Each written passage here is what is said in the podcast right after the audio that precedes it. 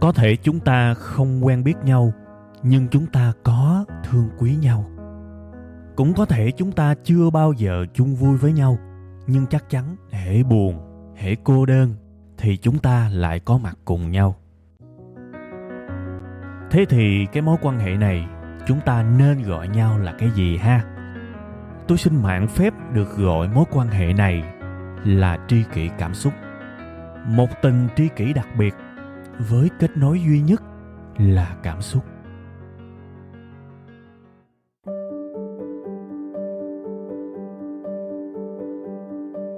Rồi, alo Ola, xin ờ, mến chào, xin kính chào, xin thương chào tất cả quý vị và các bạn những tri kỳ cảm xúc của tôi. Chào mừng tất cả quý vị và quý bạn. Chúng ta đã quay trở lại với ờ, sáng thứ hai đầu tuần trong một cái ờ, khí hậu phải gọi là đẹp nhất trong ngày. Tại vì cái thời điểm mà tôi thu thì ở khu vực miền Nam thì nóng lắm các bạn, nóng kinh khủng lắm. Tới trưa trưa là bắt đầu là nó muốn muốn hành xác cái ờ, khí hậu nhiệt độ của mình rồi. Đặc biệt là tôi thì tôi rất là thích những cái sự mát mẻ ờ, tự nhiên. Chứ mà nhiều khi mở máy lạnh nó lại không có đã bằng cái khí trời buổi sáng. Nên thành ra nghe tri kỳ cảm xúc vào cái lúc đẹp nhất đã nhất thoải mái nhất trong ngày. Là một trong những cái niềm vui của tôi. Và hy vọng cái thời điểm các bạn nghe cái tập này cũng sẽ trùng với cái thời điểm đẹp nhất trong ngày như thế. Đó là một cái dạng lời chúc thiên về năng lượng, thiên về thực tế mà tôi muốn ship cho các bạn trong tuần mới. Ha, một bầu không khí thật tuyệt vời. Hy vọng các bạn sẽ có điều đó. Ok, bây giờ à, chúng ta sẽ quay trở lại với à, cái chủ đề chính của chúng ta ngày hôm nay thực sự là bản thân tôi cũng rất là khó khăn khi mà chọn cái tên cho cái à, chủ đề bữa nay. Nói thiệt là thời điểm hiện tại tôi cũng chưa biết gọi nó là cái gì, tại vì nó là tập hợp của rất nhiều những cái yêu cầu của quý à, khán thính giả gửi cho tôi. Mặc dù nó là một vấn đề nhưng mà chúng ta sẽ có rất nhiều cách để gọi cái vấn đề này. Sẽ có người bảo là cái bài này sẽ nói về cái cách làm sao để sống tỉnh thức, đúng không? Sẽ có người khác lại bảo là đây là cái bài về cái việc làm sao để dọn dẹp cuộc đời của mình, để thanh lọc cuộc đời của mình, để làm cho cuộc sống của mình tốt hơn. Lại có người sẽ bảo là cái bài này sẽ có cái chủ đề là làm sao để biết mình. Làm sao để hiểu bản thân mình và phát triển phát triển phát triển. Giỏi hơn giỏi hơn giỏi hơn. Đây, bài này hiện tại tôi chưa biết đặt tên như thế nào. Thôi thì tạm thời tôi sẽ à, lấy một cái tên theo tôi là nó khớp nhất. Đó là làm sao để sống tỉnh thức tỉnh thức có nghĩa là mình biết về cuộc sống của mình và có một cái hay mà cho phép tôi tự nhận luôn trong cái bài này. Có nghĩa là cái phương pháp tỉnh thức mà tôi nói là cái phương pháp phải gọi là sử dụng ít nhất, ít thật là ít cái nỗ lực và cũng như là ít thật là ít cái kỷ luật. Ha, đó là cái mà tôi cảm thấy một cái điều tích cực mà tôi có thể mang đến cho các bạn. Tại vì thực chất nếu mà bạn nào hiểu về cái chữ tỉnh thức thì các bạn thấy là tỉnh thức nó không đơn giản. Bản chất có thể nó đơn giản nhưng mà để đi tới cái đó thì đâu có đơn giản. Thế thì cái bài này xin phép các bạn cho phép tôi được nói cái nghĩa tỉnh thức theo cái nghĩa nó trần tục nhất theo cái nghĩa nó ít nỗ lực nhất theo cái nghĩa nó dành cho hầu hết tất cả mọi người. Ha nếu mà bạn nào đã quen với những cái khái niệm tỉnh thức từ những bậc thầy tâm linh giống như là Osho, Alan Watts à, đúng không? Những người bậc thầy tỉnh thức như vậy thì các bạn cứ tiếp tục theo đuổi. Hoặc là tỉnh thức theo khái niệm tôn giáo mà các bạn biết thì các bạn cứ tiếp tục theo đuổi ở đây không phải là cái phản biện hay là cái chê trách gì cả. Chỉ đơn giản là bản thân tôi thấy cái ý nghĩa của sự tỉnh thức mà hầu hết mọi người đang biết bây giờ tôi thấy nó khó quá. Nên bản thân tôi cũng muốn có một cái gì đó dễ dễ để mọi người ai cũng có thể áp dụng và làm cho cuộc sống của mình tỉnh thức hơn. Mình kiểm soát được cuộc sống của mình, kiểm soát theo cái nghĩa tích cực nha. Có nghĩa là mình biết về cuộc sống của mình. Mình có thể làm cho nó tốt hơn, hiểu mình hơn và hướng tới hạnh phúc, hướng tới sự tốt đẹp à đó là cái ý nghĩa của cái bài này ha. Thế thì bây giờ mình vô luôn cái phương pháp đi. Làm sao để biết mình? Làm sao để sống tỉnh thức nhất có thể? Và cuộc sống hàng năm hàng năm, hàng ngày hàng ngày mình chỉ thấy nó đi lên thôi. Đi lên theo cái nghĩa là những vấn đề của mình càng ngày nó càng bớt lại. Và những cái điều hay ho, những cái điều tuyệt vời càng ngày nó càng nhiều lên. Như vậy là quá vui rồi, đúng không? Thế thì cái phương pháp là gì? Thực chất đây là một cái phương pháp mà không phải là lần đầu tiên tôi nói tôi đã nói một lần rồi, nhưng mà trong cái lần trước tôi à, làm ở trên cái video trên youtube thì nó hơi có cái tính mô phạm, nó hơi giống một cái lecture, một cái bài giảng hơn những cái kiểu mà thuyết trình này nọ đó. Trong cái video đó thì tôi nói theo cái tông giọng đó. Và đôi khi tôi nghe lại thì thấy nó cũng hơi xa cách. Nói gì thì nói, những cái chương trình bài học ở trên youtube không thể nào mà nó thân tình, cũng như là nó yêu thương được nhiều, giống như là tri kỷ cảm xúc. Tại vì chương trình này hoàn toàn nói bằng cảm xúc mà nên cái bài kỳ này tôi sẽ lại nói về cái phương pháp đó.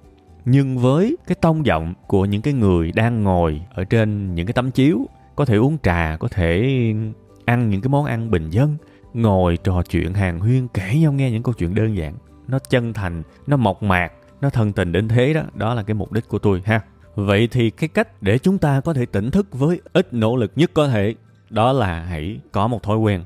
Thói quen đó là gì? Hãy có một cuốn sổ bên cạnh mình hay là có một cái ghi chú? Và cái ghi chú này nên để thật dễ thấy ở trên cái màn hình điện thoại của các bạn. Nội dung của cái ghi chú đó là gì? Hãy ghi lại những vấn đề của các bạn. Vấn đề ở đây có thể là những cái chuyện không hay, những nỗi buồn, những thứ tiêu cực mà bạn có trách nhiệm trong đó.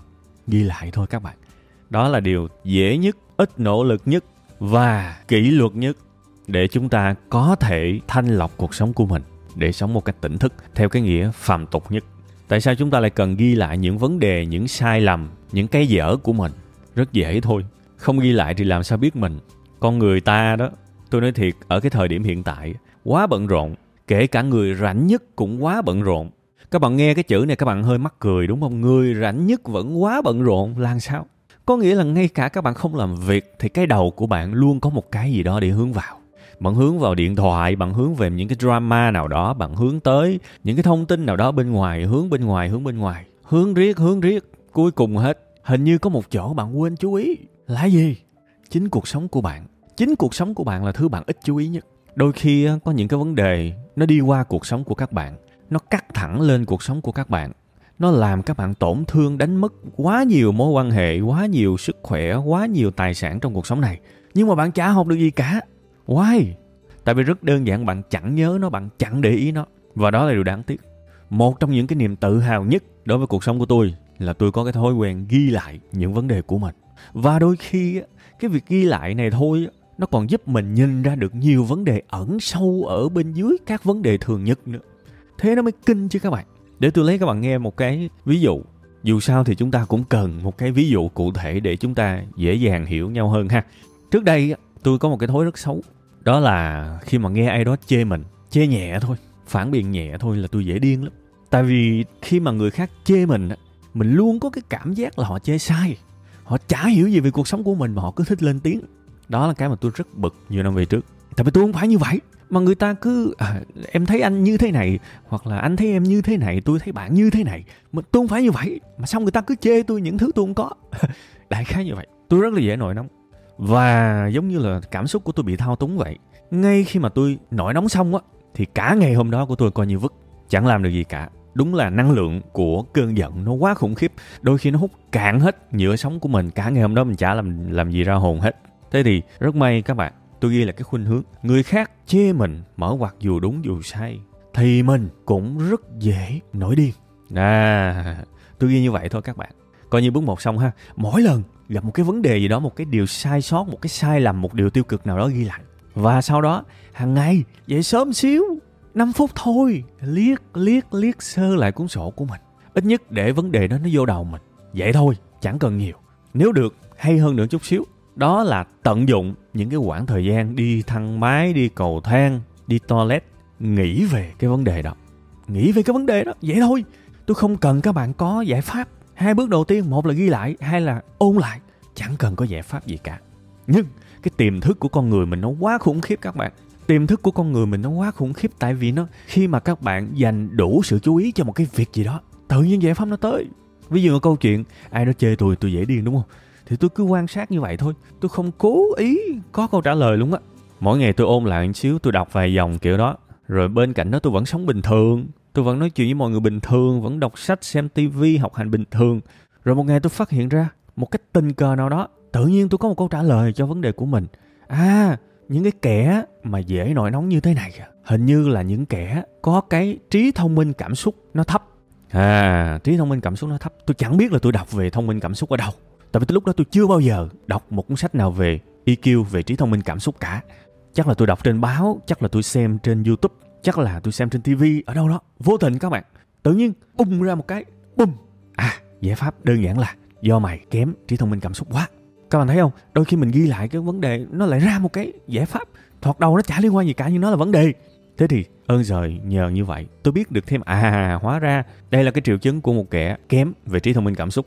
Từ thời gian đó trở đi, tôi dành rất nhiều thời gian để đọc, để học, để xem về trí thông minh cảm xúc. Tôi học được rất nhiều rất nhiều những cái nguyên lý của cảm xúc và rất nhiều tấm gương của những người vì nóng nảy mà sự nghiệp, mà gia đình vứt vứt vứt vứt vứt vứt. Sức khỏe vứt vứt vứt. Tại vì khi mình nó nóng giận, độc tố nó sinh ra trong người của bạn, cực kỳ khủng khiếp luôn. Thậm chí là nó có cái ý nghĩa giống như là bạn lấy một cái mũi tim bạn tiêm chất độc vô cơ thể của bạn vậy đó. Nó nặng tới mức đó đó. Thì các bạn thấy không? Từ cái việc phát hiện vấn đề à tôi hay nổi điên. Rồi chỉ đơn giản tôi ôn lại nó thôi. Tự nhiên giống như là ai đó dẫn lối cho mình vậy đó thì bây giờ tôi chỉ có thể nói là nhờ tiềm thức thôi, chứ tôi cũng chả biết tại sao. Thì ai đó dẫn lối cho mình. Mình biết à giải pháp đó là hãy nâng cao trí thông minh cảm xúc. Thế thì lao vào mà học. Bây giờ tốt hơn rất nhiều. Mình có thể cực kỳ điềm tĩnh với những cái người phỉ bán mình. Và nếu mà các bạn đọc những cái bài viết của tôi ở trên facebook á, các bạn sẽ thấy tôi thường xuyên lấy những cái câu chuyện mà có ai đó khịa mình ra để viết lại thành một cái bài viết hài hước. Hiện tại bây giờ tôi thậm chí còn rèn luyện để làm được cái việc đó đó là một quãng đường dài nhưng mà thực sự, tôi rất cảm ơn vì tôi có một cái thói quen đơn giản ghi lại vấn đề của mình. Thế thôi, phải ghi lại vấn đề của mình, ôn lại nó hàng ngày, suy nghĩ về nó, cho nó đủ thời gian, cho nó đủ sự chú ý. Tự nhiên bum trong một lúc nào đó tình cờ mình không hề nghĩ tới, nó ra một cái đáp án.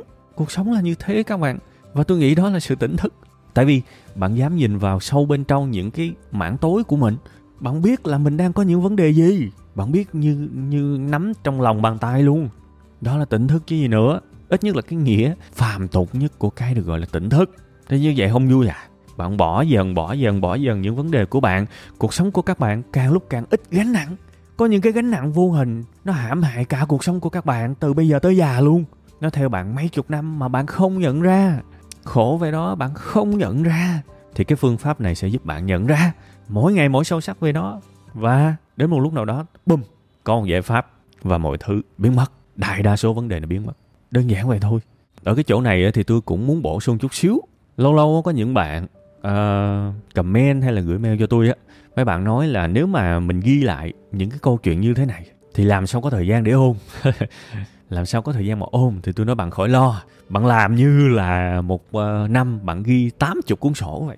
Đại đa số chúng ta ghi không tới ăn cuốn đâu. Chỉ có những người ghi chú lâu năm những người có thói quen viết nhật ký thì cái số lượng sổ của họ rất đồ sộ. Thì những người đó khỏi nói rồi, trình quá cao còn đại đa số mọi người sao một năm dễ gì ghi được hết cuốn sổ? Đừng lo, phải làm vô, áp dụng vô, thực hành vô, ứng dụng vô thì mới hiểu. Nó nó không có nhiều tới mức đó đâu. Mỗi ngày chỉ cần bỏ ra năm 10 phút liếc lại là xong. Và sau đó dành những cái khoảng thời gian đi bộ, ngẫm nghĩ về nó là xong ha, nếu mà trường hợp ghi quá nhiều thì ngày hôm nay liếc lại trang 1 ngày mai liếc trang 2 ngày mốt liếc trang 3 biết đâu tới ba trang là hết rồi, tới ngày tiếp theo là liếc ngược lại trang 1 vậy thôi, có gì đâu. Và ghi những cái vấn đề của mình thì cứ ghi ngắn gọn, giống như tôi nói nãy đó, tôi hay nổi điên khi bị chê, mở ngoặt dù đúng dù sai. Đó, ghi vậy thôi. Và thế là từ từ ôn lại nó ngấm vào đầu mình. Các bạn có tin chuyện này không? Sau này nếu mà gặp ai đó chê tự nhiên tôi lại nhớ tới cái tờ giấy đó tự nhiên cái tờ giấy đó nó xuất hiện trước cái bản năng phản xạ của tôi luôn bạn tin cái điều đó không? Đó là cái giá trị của cái việc hàng ngày đều ôn lại. Đấy, thế thì câu chuyện của các bạn cũng rất đơn giản thôi. Từ bây giờ trở đi, thành thật, nếu mà bạn có thể có một cuốn sổ như vậy, tôi tin là cuộc sống của bạn sẽ tốt lên rất là nhiều. Ví dụ sáng dậy bị đau lưng, bị nhức đầu, ghi lại đi.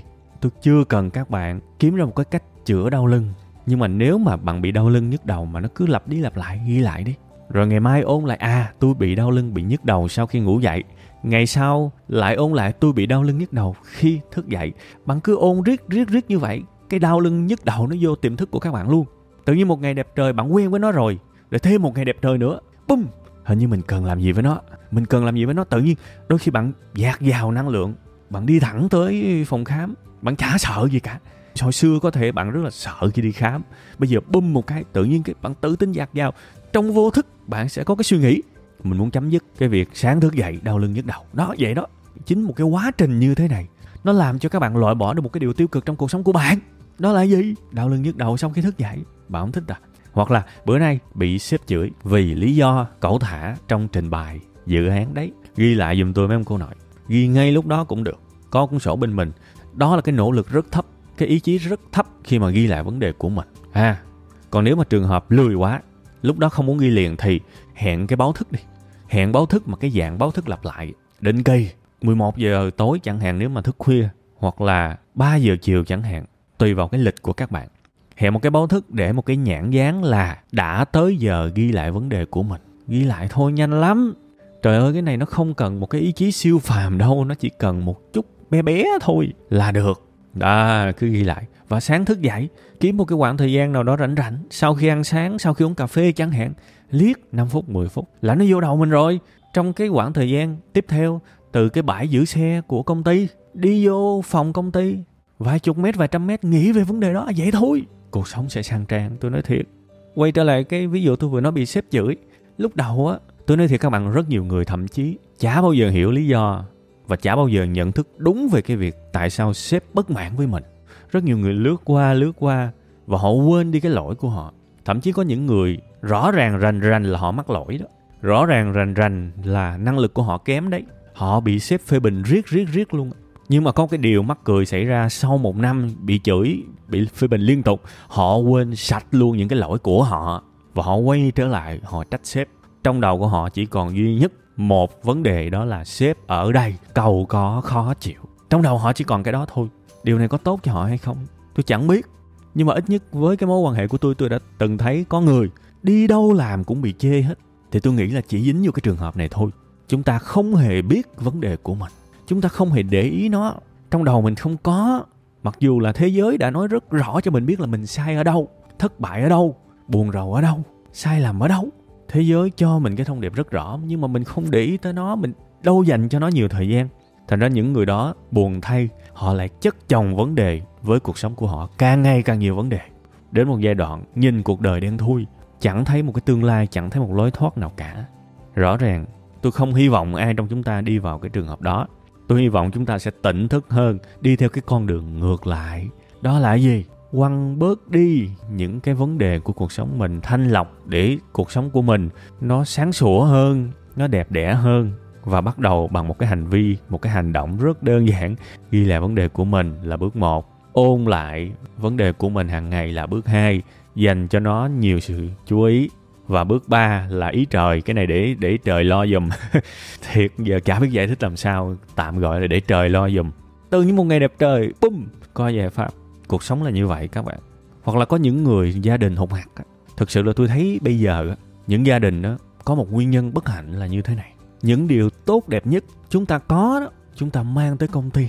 Đó là năng lực, đó là sức chịu đựng, đó là sự ganh đua, đó là tất cả những năng lượng mạnh mẽ nhất mà chúng ta có thể có. Chúng ta mang hết tới công ty vì một cái tham vọng công việc, vì tiền lương, vì cái gì đó chẳng hạn. Chúng ta dành chắc là 70% sức sống của mình mang hết tất cả những điều tốt đẹp nhất tới công ty. Ok, tốt, nhưng nó xảy ra một cái hướng ngược lại đó là bạn mang những gì hay ho nhất tới công ty, nhưng bạn lại mang những thứ tồi tệ nhất quay về nhà. Không phải tất cả mọi gia đình đều thế, nhưng có rất nhiều gia đình như thế. Bạn mang sự bực dọc, bạn mang sự bất lực, cãi không lại sếp về nhà. Bạn mang một cái vẻ mặt nhăn nhó và bạn, cái nỗi giận đó tới những người ít quyền lực hơn bạn, con bạn chẳng hạn. Đôi khi mình nổi nóng vô cớ. Đương nhiên mình có lý do tôi đi kiếm tiền mà. Nhưng rõ ràng những gia đình như thế này nó sẽ đặt vào cái trạng thái như là bơm nổ chậm vậy. Rất nguy hiểm. Tại vì không có cái gì mà có thể lành mạnh khi bạn mang hết những thứ tốt nhất của bạn đến công ty. Và rồi bạn mang hết những điều có thể tồi tệ nhất về nhà. Những thứ tồi tệ nhất về cảm xúc về nhà. Thì điều đó rất là không nên. Tôi chẳng biết là bạn sẽ giải quyết câu chuyện này như thế nào nếu bạn đang lỡ rớt vào tình trạng đó. Có thể mới ngày hôm qua bạn vừa chửi con cái ở một cái mức độ cao hơn cần thiết.